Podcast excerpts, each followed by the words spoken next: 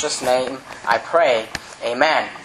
All right, well, we're there in Joshua, and uh, this is a, a, very famous story in the book of Joshua, and I don't, I don't want to be very long tonight. I really don't. We've got uh, some fellowship stuff, and I want us to have some fellowship. A lot of work goes into Easter Sunday, you know. So we're tired. The choir did a good job. I just want to point out a few things for you out of this passage tonight. If you look at verse number one, the Bible says, "And it came to pass when all the kings which were on the side of Jordan, in the hills and in the valleys and in the coast of the great sea over against Lebanon, the Hittites and the Amorites, the Canaanites and the Perizzites, the Hivites and the Jebusites." Jebusites heard thereof, that they gathered themselves together to fight with Joshua and with uh, Israel with one accord. And when the inhabitants of Gibeon, all right, now make note of that, uh, inhabitants of Gibeon. Gibeon's the people we're going to be dealing with tonight. And if you remember, the book of Joshua deals with the fact that the children of Israel came into the promised land, and as they're dealing with the promised land, and as they're conquering, uh, you know, city after city, Jericho, Ai, and all those different cities, and if you remember, the conquest of this promised land is a picture of the Christian life. And the promised land truly represents your heart. And it represents the life of a Christian as he battles one fight after another. And we're trying to be victorious in the Christian life. And there may be sins in our life. There may be habits in our life. There may be things that we've got to issue. Maybe character flaws. And as we battle those and, take care of those, we will be more victorious and, and more uh, able to serve God. And here, there was these people, the inhabitants of Gibeon. Now, Gibeon was a land that God had told the children of Israel to go in and just like Jericho and the rest of the people, they were to destroy them, they were to conquer them, they were to take them out of the land, and they were supposed to take the land. Now in verse 3 the Bible says, And when the inhabitants of Gibeon heard what Joshua had done unto Jericho and to Ai, so they heard of all the different things that uh, Jericho's doing and all those different things. Uh, look at verse 4. The Bible says, They did work wilily. You see that word wilily? That word means uh, trickery. It means guile. It means to ensnare or deceit. The Bible says they worked wilily. It's telling us they worked in trickery. They worked in mischievousness. They worked in deceiving. You say, what did they do? Look at, keep reading.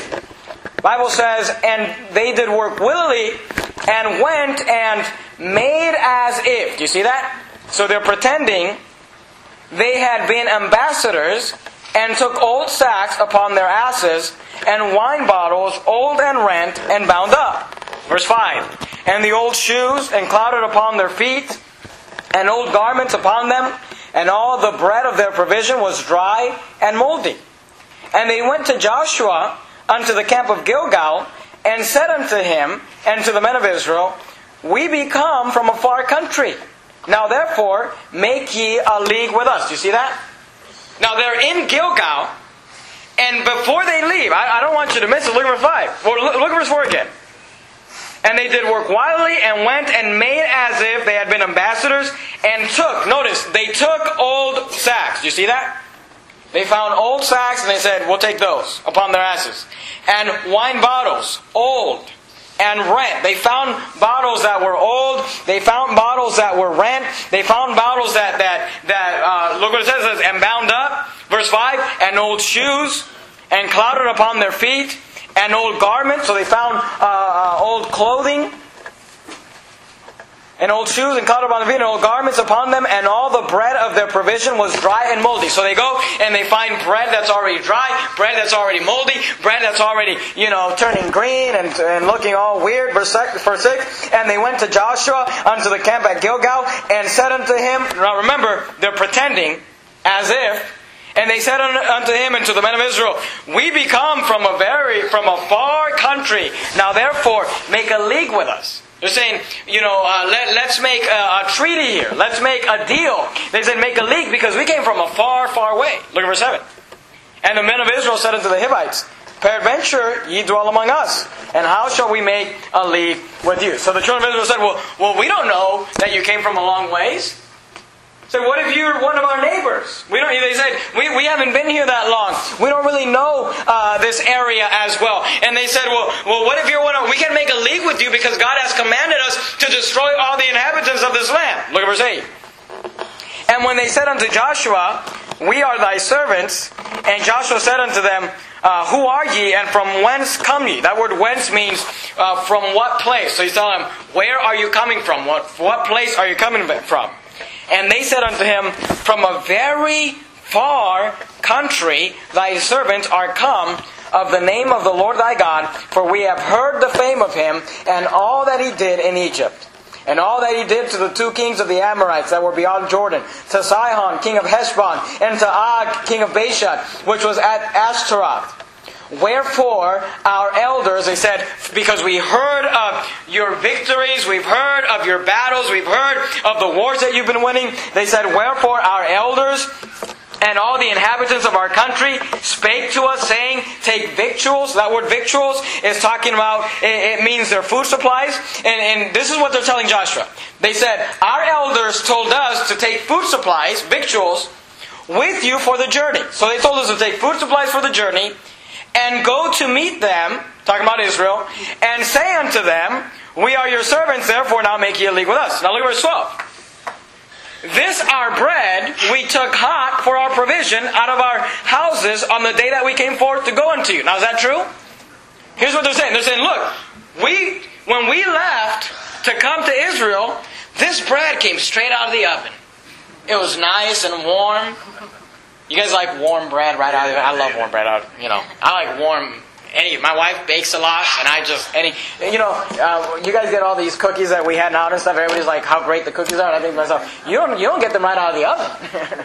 And you get them like when I deliver them to you you know. And my wife you know she puts 10 for you and, and you only deliver 6 I don't know what happens to the other ones they kind of disappear. But these people they said they, they said you know uh, we brought this bread and it was warm out of the oven on the day we came out. Look at verse 12. This our bread we took hot out for our provision uh, out of our houses on the day we came forth to go unto you. But now, behold, he says, it is dry and it is moldy. Now look, they, they brought moldy bread. So they looked like they'd been traveling for a long time. They put on old raggedy clothes. So they looked like they'd be traveling for a long time. They didn't come from a faraway land. They lived right near them. Look at verse 13. And these bottles of wine which we filled were new, and behold, they be rent. These bottles were new, and now they're ripped up. And these our garments and our shoes are become old by reason of the very long journey. Do you see that? They're just playing a part. They're saying, you know, we came from a long place. The Bible tells us, look at back at verse 4. They did work wilily. I like that word wilily. Trickery guile, to ensnare, deceive. Do you remember? Yeah, this might sound familiar to, to you say, you know, um, the word. You, do you remember uh, uh, this? Ah, good night. What's the guy's name that I'm trying to think of? You remember Wiley Coyote? You remember that You you thought that was his first name. No, he was a. This, you remember how he's always trying to tick, trick the Roadrunner? That you see, see, so let me think yourself. I knew that hours and hours of watching TV would pay off one day. to think, my parents wanted me to go to college. You know, I'm glad I watched. You know, you watched Tunes. There you go. That's the, the one thing you got out of watching TV. Wiley Coyote. You know, Wiley. Look at verse number uh, 22 when, when Joshua finally found out about their trickery, look what he said. And Joshua called for them, and he spake unto them, saying, Wherefore have ye beguiled us? You see that? The word beguiled means to deceive, it means to trick. It says, Wherefore have ye beguiled us, saying, We are very far from you, when ye dwell among us. Here's what you gotta understand, okay? Here's the first lesson we learned from this story. The enemy wants to deceive you. The enemy wants to trick you. The enemy is going to lie to you and make you think and make you feel like something is true that is not. Keep your finger there in Joshua 9. We're coming back to it. Look, I'm, I'm, I'm trying to preach short tonight, so you got to stick with me. Good night. My Bible's falling apart. You know, you know I'm reading it if it's falling apart, right? Go, go, to, go to Ephesians, real quickly. Ephesians. Ephesians, chapter number 6. Ephesians. We got to hurry up. Ephesians, chapter number 6. I've already lost some of you. Smelling that coffee. Ephesians chapter number 6 in the New Testament. Ephesians chapter number six. Ephesians right before the right after the book of Galatians, right uh, uh, before the book of Philippians. Ephesians chapter number six. Are you there? Ephesians chapter six. Now Ephesians chapter six is a famous story in regards to children. There, towards the end of the chapter, you go into a real famous passage about the armor of God. Remember the, the passage of the armor of God and all of that. But I want you to notice. Look at verse ten. Ephesians 6, verse 10. Finally, my brethren, be strong in the Lord and in the power of his might. Put on the whole armor of God. Now, he's going to go through and explain to us the whole armor of God, the helmet of salvation, all those things. But notice, he says, verse 11, put on the whole armor of God. Why? Why should you put on the whole armor of God? Notice, that ye may be able to stand against Wiley Coyote. Do you see that? That you may be able to stand against the wiles, you see that? Of the devil. What's, what, what's wiles? Deception, trickery, deceitfulness. See, the way the devil works, let me just explain something to you. The way the devil works is he doesn't come to you when you are the strongest. He doesn't come to you. Hey, look, he, the devil's probably not going to try to attack you on February 1st after you've spent 31 days in January reading nine chapters a day. Yeah. You understand what I'm saying? When you spend three days fasting, or two days fasting, or one day fasting, he's, he's probably gonna, he's not gonna come and attack you when you're strong, but here's what he'll do. He'll come when you're strong, like Joshua. They just won the battle at Jericho, and they just finally took care of that battle in Ai, and they went back and they're victorious. They are on top. They are winning. What the devil will do, and what the enemy will do, he's not going to come at you in a front to front battle, but what he'll do is he'll come up and he'll deceive you, and he'll lie to you, and he'll trick you, and he'll make reality seem like it's not true. He'll say, We came from a far country when they, they're next door neighbors. See, the Bible tells us to be careful and to stand against the wiles of the devil. Do you remember Adam and Eve? First time we saw Adam and Eve, uh, the devil in the Bible, what was the devil doing? Deceiving Eve. That's what the Bible tells us in the book of Romans. It tells us that the woman was deceived. Okay? Adam was disobedient, but the woman, she just got tricked. That's what the devil does. The wiles of the devil. Now keep your finger there in Ephesians because we're going to come back to Ephesians chapter 6. But let me show you some. Go to, uh, go to Proverbs real quickly. Proverbs chapter number 20. I don't want to be very long tonight, okay? We're almost, we're like a third into the sermon, all right? Proverbs chapter number 20, that means nothing to you. But just stick with me. We're almost done. Proverbs, well, no, we're not. I shouldn't like that's See, that's the wiles of the preacher right there. I'm, I'm deceiving you into thinking that we're almost done so that you keep your focus. Proverbs chapter number 20. Are you there? Look at verse 14. Let me show you something. Proverbs chapter number 20. Look at verse 14. Proverbs 20, verse 14. I wish you kids would listen to this. I wish you kids, you're not married yet, you haven't really messed up your life yet. I, I wish you would listen up right now. Matt, uh, Proverbs chapter number 20, look at verse 14. It is not, it is not, saith the buyer. But when he is gone his way, then he boasteth. I love the book of Proverbs, don't you? The book of Proverbs is these little proverbs, these little sayings that have a deep meaning to teach you some uh, a spiritual impact. And in Proverbs, God uses one of the wisest men, King Solomon, to write this little proverb. And he says, "Look, let me teach you something." He says, "He says, one day, children, listen up. I, I, if you could get this, I, I think it would really help your life. One day, a buyer is going to come, and he's going to say, "It is not. It is not." Do you know what the word "not" means? It means it is. It means it's nothing. It means there's no value to it. Okay? And he says, here's what happens. A buyer, someone who wants to purchase something, will walk into a store. You know, they, the, the Israel, the Old Testament uh, Bible society was different than, than our society here in America. And even if you go to Israel today or countries like Venezuela today, you, you can go and do a lot of bargaining. You know, you go outside of the country, you, you know, you don't really go to Walmart and do some bargaining, you know. I don't know. I'll, I'll pay you $100 for that iPod. You know, that doesn't work like that at Walmart. But in, in, these cultures, there was a lot of bargaining that went by. And King Solomon is teaching, he's saying, look, a buyer's going to walk in and look at something he wants and say, it's not. It's not. They'll see something they want and they'll say, that's not worth what you think it's worth. That's not worth very much. Look what it says. It is not, it is not, saith the buyer. But when he has gone his way, after he's he goes, here's what he does. He tricks or he deceives someone that has something of value, and the buyer says, that thing you've got for sale there, that per, that value, he said, they said, that's not worth anything. That, that, it's, a, it's no value there. And they'll deceive you into thinking you've got, so then you'll give it to them for free, or you'll give it to them for a real cheap price. But look what happens. But when he has gone his way, he boasted. You know what the word boast means? It means to brag. Why? Because he got a good deal. Why? Because he worked wilily. Why? Because he deceived somebody into thinking that what they had had no value and they gave it up because they thought there's no value to that. And let me tell you something, when they walk away, they think, I got that sucker. Let me tell you something. Kids, someone's gonna, someone's gonna, you, you young girls, I'm not trying to be vulgar, but some young man's gonna come to you one day and try to put his hands on you and you're to say, well, I've never done that. I've never kissed a boy. And I've never, no, no, I've never. And they'll say, uh, your, your virginity? It's not. It's not, it's not a big deal. Everybody's doing it. There's no value in that. Let me tell you something. When he goes his way, he'll boast. Don't let somebody trick you into thinking that what you possess is not of value. Somebody's gonna, somebody come and offer you something, offer you a drug, or offer you a beer, or, and, and you're gonna say, I've never drank that, I've never done that. I go to church.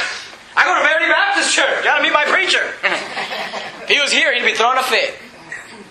And I always tell girls this, and if it gets you in trouble, I'm sorry, but I always tell girls this.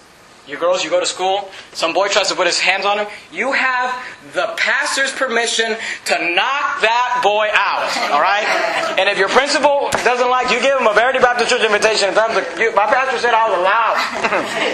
on the authority of the Holy Ghost, you tell him, alright? Because I'm here to tell you that the devil is going to trick you. The devil's going to come to some of you. Your marriage is struggling. Maybe you just got in a big fight. And he's going to say, This marriage isn't worth fighting for. It's not. It's not. Let me tell you something. The devil is a wily fellow. He's a deceiver. He's the accuser of the brethren. The devil, the devil will put out his foot, make you trip, and then point at you and say, Look, you fell. It's like, You helped me fall. That's what he does. The enemy's trying to trick you, my friend. There's something of value you've got. There's something of value that God has given you. And he'll come along and he'll say, It's not a big deal. It's not I mean he's lying to you. He's deceiving you. We don't live we don't live near you, Joshua. Make a league with us. We're not here. You live right down the street. But they make reality look like something it's not. Go back to Joshua chapter 9. Number one, we saw that the enemy is a deceiver. But number two, I'd like you to see, look at verse 14. And the men took up their victuals, food supplies, they took their evidence, right? Because what was their evidence? They said, We came from a far country. Look at our bread, it's old. Look at our wine bottles, they're rent. Look at our clothes, they're old. We've been traveling for a long time. So the men took up their victuals or took up their food. They looked at their food supplies. They looked at their at their evidence. Notice, please don't miss this. Look at verse 14.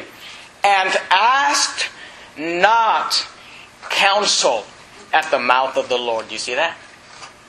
See, all Joshua had to do is say, Excuse me one minute. I'm just going to go pray about this.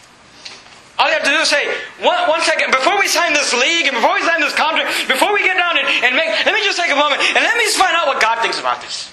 That's all you have to do. And God would have said, uh, they live right there. They're lying. But their mistake was this they asked not counsel at the mouth of God. Do you know why most Christians get in trouble? Because we don't ask for counsel at the mouth of God. We make decisions and we'll, we'll make huge decisions. We'll make purchasing decisions. We'll move to places and we'll do things. And, and, and, and never once do we ask, what does God think about that? What's God's opinion about that? That, does God want me to do that? Does God want me to go down that? You know, the, what is God's will? Did you keep your finger there in Ephesians 6? Look, look at look, go back to Ephesians 6. Look at verse 11. I don't want you to see Ephesians 6 and, and, and, and Joshua chapter 9, they, they have a lot in common. I want you to see this. Put on the whole armor of God, Ephesians chapter 6, verse 11. Put on the whole armor of God that ye may be able to stand against the wiles of the devil. Do you see that? Devil's going to try to trick you. And by the way, let me tell you, on, on a Sunday night, you're going to say, uh, I, you know, should I go to church on Sunday night? And the devil's going to say, it's not a big deal. It's not. It's not. You were there on Sunday morning. Why would you go back on Sunday night? Not a big deal. That's what he's going to tell you. I'm telling you, there's somebody, there's some young person, there's some individual in our church that should have been here tonight to hear the fact that the devil's going to try to trick you. Because the devil's going to try to trick you this week. And you need this type of preaching to tell you that. You need this type of Bible to warn you that. You need the counsel of God to explain to you that, hey, wait a minute, things may not be seen. Here's what it is. You and I see things on a temporal basis, and we see the now. We see the moldy bread, and we see the red clothes, and we see the red wine bottle, and we don't see like God sees things. We need the counsel of God. Are you there? Look at verse, verse 11. Put on the whole armor of God that you may be able to stand against the wiles of the devil. Why? For we wrestle not against flesh and blood. Look, we're not fighting physical people. We wrestle not against flesh and blood. What do we wrestle? But against principalities, against powers, against the rulers of the darkness of this world, against spiritual wickedness in high places. Wherefore, he says, for that reason, what reason? The fact that you're wrestling principalities and powers and spiritual wickedness in high places. He says, wherefore, he says, for that reason, take unto you the whole armor of God. And we've got that famous passage of the armor of God that ye may be able to withstand in the evil day, and having done all to stand. Look at verse 14. Stand therefore, having your loins girt about with truth, and having on the breastplate of righteousness. I don't have the time to preach through the armor of God. I wish I could. I love this passage, and maybe I will when, you know, I'll do it some of these Sundays soon. But look, look at verse 15. And your feet shod with the preparation of the gospel of peace. Above all, taking the shield of faith, wherewith ye shall be able to quench all the fiery darts of the wicked, and take the helmet of salvation and the sword of the which is the Word of God. Look at verse 18. Don't miss this. The armor of God, right? Don't miss 18. Praying always with all prayer and supplication in the Spirit, and watching thereto with all perseverance and supplication for all saints. Part of fighting against the wiles of the enemy is having communication with God, is asking at the counsel of God. He said, hey, don't forget the prayer. He said, put on the armor. He said, take the helmet, take the shield, take the, the shoes, and, and do what you got to do. Take the sword. But he said, don't forget the praying always with all prayers. Let me ask you something, and this is a rhetorical question, but let me just ask you, how's your prayer life tonight? No one here should say, my prayer life is perfect, I have nothing to work on. All of us don't pray as much as we should. Nobody prays as much as they should. And it's a shame, really. Go to, go to Romans 15 real quickly. Romans chapter 15. It's a shame because out of all the weapons we have in our spiritual arsenal, probably the most powerful weapon you and I have is prayer. Do you understand that you have the ability to walk into the throne room of God anytime you please and speak to the God of the universe. See, I can't walk into I can walk into the throne room of God driving down the street. I can walk into the throne room of God early in the morning, down on my knees, praying. I can anywhere I go, I've got the Holy Spirit with me. I can talk to God wherever I go. I wonder how much advantage we take of that. Are you there in Proverbs 16? Or Proverbs 15, excuse me? Look at verse 30. Now I beseech you, brethren, for the Lord Jesus Christ's sake, and for the love of the Spirit, that ye strive together. You know what that word strive means? It means to effort. It means to labor. He says you should strive together. You should labor together with me. Notice, in your prayers to God for me. Isn't that interesting? Paul was a great missionary. Paul had the uh, privilege to serve God in a way that probably nobody in this room will ever have. And that's a sad statement. We could, just because of our laziness and lack of character. God is no respecter of persons. God can use me like He uses Paul. But Paul, Paul had the ability to, to take the gospel to the entire world. I mean, Paul went out of Jerusalem and went out of Antioch there, and he took the gospel. And literally, the reason that you and I are saved tonight is because of the ministry of the Apostle Paul. And Paul was telling these people, he said, Look, I get to go to Corinth, and I get to go to Ephesus, and I get to go to all these countries, and I'll go to Rome, and I'll preach the gospel, and I'll do all these things. And here's, what he's saying He's saying, You may not get to do all the things that I can do, but you can strive, and you can labor, and you can effort with me in prayer. Say, I, Pastor, I can't go and preach like, like a, a, a pastor gets to, and I can't go and preach, but you can pray like anybody else can. You can talk to God like anybody else can. He said, strive together with me in your prayers to God.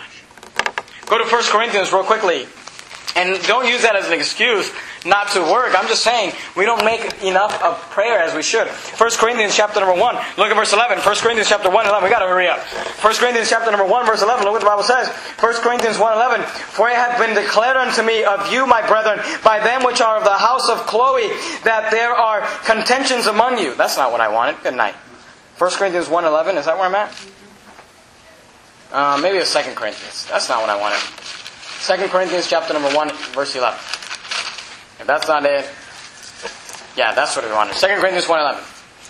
Ye also, notice this, helping together by prayer for us. Do you see that? That for the gift bestowed upon us by the means of many persons, thanks may be given by many on our behalf. He said, helping together by prayers for us. Go to Philippians real quickly. Galatians, you're there in 1st and 2nd Corinthians. Galatians, then you've got Ephesians, and then you've got Philippians. Philippians chapter number 4, look at verse 6. Philippians chapter number 4, look at verse 6. Quickly. Philippians 4 6, the Bible says, Be careful for nothing, but in everything, by prayer and supplications with thanksgiving, let your requests be made known unto God. You have that privilege. You have the opportunity to have your requests be made known unto God. Go to uh, 1 Thessalonians, you're there in Philippians. You go towards the right, you got Colossians. After Colossians, you got 1 Thessalonians. 1 Thessalonians chapter number 5. Look at verse 17. 1 Thessalonians chapter number 5. Look at verse 17. I love these short verses. They just, there's not a lot to them. They just get right down to the point. 1 Thessalonians chapter 5, 15. Look what it says. Pray without ceasing. You know what that word ceasing means? It means stopping. He says, pray without stopping. So when am I done praying? Never. You ought to be constantly communicating with God. You to be constantly throughout. You say, "Well, I can't be on my knees all day, Pastor, praying." I understand that, and I think there ought to be a time of prayer when you get alone with God by yourself on your knees praying to God. I think we all ought to have that time. But you know what? As you're going through life, as you're going through work, as you're walking down the street, as you're driving down the road, as you're just going through your journey, like we were talking about this morning, as you're just walking through life, make sure you're walking Remember, we talked about this morning. Jesus Christ is with you whether you acknowledge it or not. But it'd be a better journey if you communicated with Him. Remember the, the, the two disciples on the road of Emmaus? When did they start having fun on that journey? When they started talking to Jesus. And He started talking to them and communing with them and fellowshipping with them. You're there in First uh, Thessalonians uh, 5. Skip down to verse 25. I love this verse. This is a great verse. 1 Thessalonians 5.25. This ought to be your, your life verse. Brethren, pray for us. That's a great request. I love that. Bre- here's what Paul said. Brethren, pray for us. You can't come on this journey? Pray for us.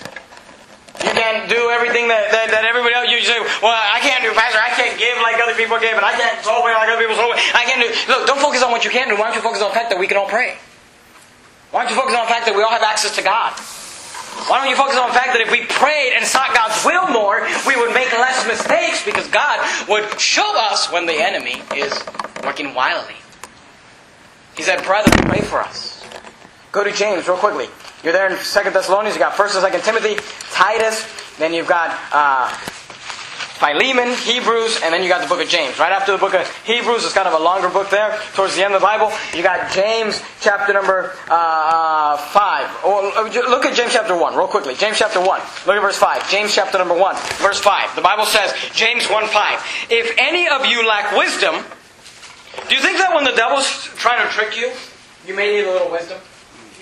You think when the devil's showing up to you, Eve, in the form of a serpent, and you're saying, Remember what he said to Eve?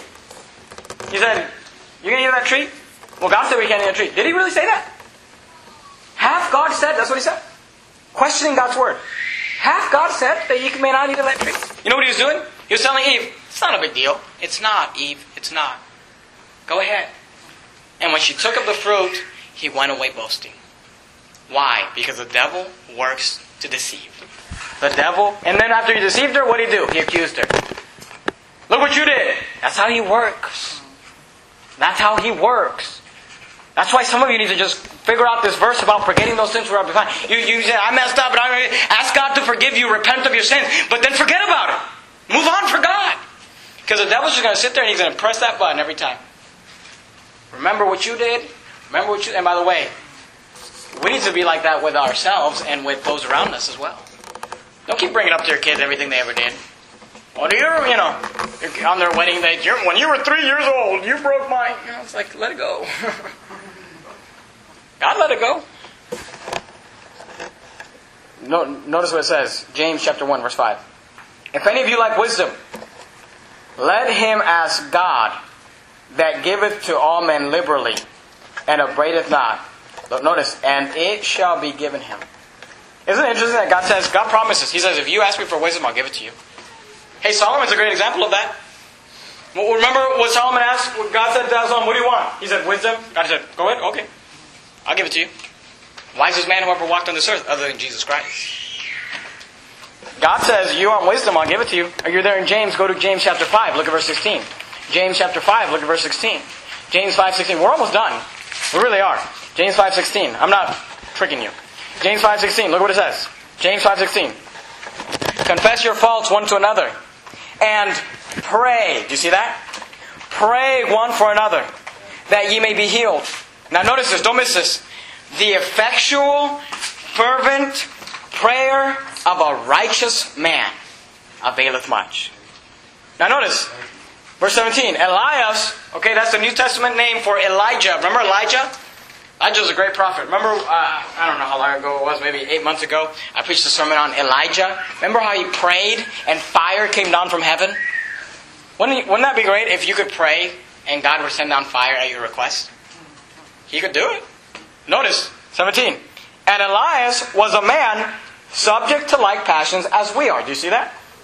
You say, what is he saying? Here's what he's saying. Elijah or Elias was a man just like you and I. He was subject to the same passions that you and I are subject to. And he prayed earnestly that it might not rain. And it rained not on the earth by the space of three years and six months. And he prayed again, and the heaven gave rain, and the earth brought forth her fruit. Brethren, if any of you do err from the truth, and one of you uh, convert him, let him know, let him know that he which converted the sinner from the error of his ways shall save a soul from death, and shall hide a multitude of sins. Here's the point that I'm trying to make. Elijah prayed, and, and, and it didn't rain for three and a half years. He says, God, let it rain now. And God says, okay. Why? Just because he asked. But here's the point. He was a man of like passions, like you and I. See, God is no respecter of persons. If God will listen to the prayers of Elias, if God will listen to the prayers of Elijah, if God will listen to the prayers of Joshua, He'll listen to your prayers as well. Say, so, well, what's the problem? We don't pray. That's the issue. If we would just pray more, go back to, to Joshua. We're almost done. Joshua chapter 9. The problem that Joshua had was not that God was not available. It's that he didn't ask for counsel. Look at verse 14. And the men took up their victuals, they took their word, and asked not the counsel at the mouth of the Lord. They didn't ask God. And Joshua, look verse 15. And Joshua made peace with them, big mistake, and made a league with them to let them live. And the princes of the congregation swore unto them. And it came to pass at the end of three days after they had made a league with them. Okay, so they signed a treaty. They made a deal. They said, okay, you know, we can see your bread here, it's old. We can see your clothes, they're rent. We can see the, the, the wine bottles, they're torn up. We can see this. Okay, we'll make a treaty with you. They signed the contract and they said, we are not going to destroy you people at Gibeon.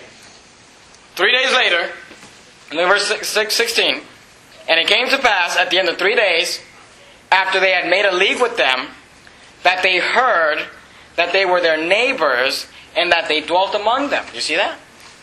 So they're like, they heard, these people don't live very far from here. Verse 17. And the children of Israel journeyed and came unto their cities on the third day. Now their cities were Gibeon and uh, Chephirah and Beeroth and Kirjath Jearim.